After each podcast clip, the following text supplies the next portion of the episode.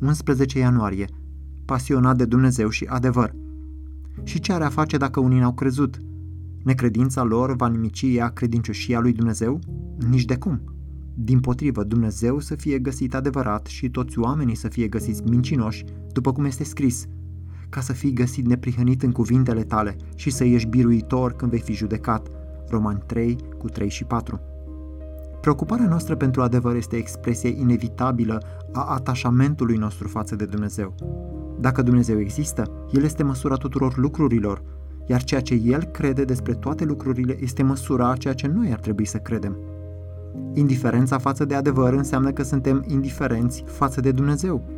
Al iubi pe Dumnezeu cu pasiune înseamnă să iubim adevărul cu pasiune. A fi focalizați pe Dumnezeu în viață înseamnă a fi mânați de adevăr în lucrare. Ceea ce nu este adevărat nu este de la Dumnezeu. Gândește-te la următoarele patru grupuri de pasaje despre Dumnezeu și adevăr. În primul rând, Dumnezeu este adevărul.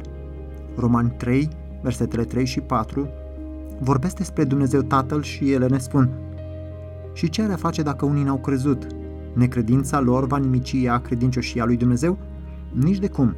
Din potrivă, Dumnezeu să fie găsit adevărat și toți oamenii să fie găsiți mincinoși. Ioan 14 cu 6, care vorbește despre Dumnezeu Fiul și care ne spune Iisus i-a zis, eu sunt calea, adevărul și viața. Nimeni nu vine la Tatăl decât prin mine.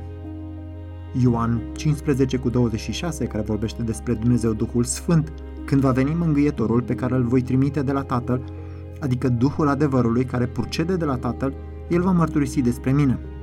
În al doilea rând, a nu iubi adevărul aduce pierzarea veșnică. 2 Tesaloniceni 2 cu 10 spune că cei ce sunt pe calea pierzării n-au primit dragostea adevărului ca să fie mântuiți. În al treilea rând, trăirea creștină se bazează pe cunoașterea adevărului. 1 Corinteni 6 cu 15 și 16 spune Nu știți că trupurile voastre sunt mădulare ale lui Hristos? Voi lua eu mădularele lui Hristos și voi face din ele mădulare ale unei curve? Nici de cum. Nu știți că cine se lipește de o curvă este un singur trup cu ea? În al patrulea rând, trupul lui Hristos este zidit în dragoste pe adevăr. Coloseni 1 cu 28 spune, pe el îl propovăduim noi și sfătuim pe orice om și învățăm pe orice om în toată înțelepciunea, ca să înfățișăm pe orice om desăvârșit în Hristos Isus. Fie ca Dumnezeu să ne facă pasionați de El și de adevăr.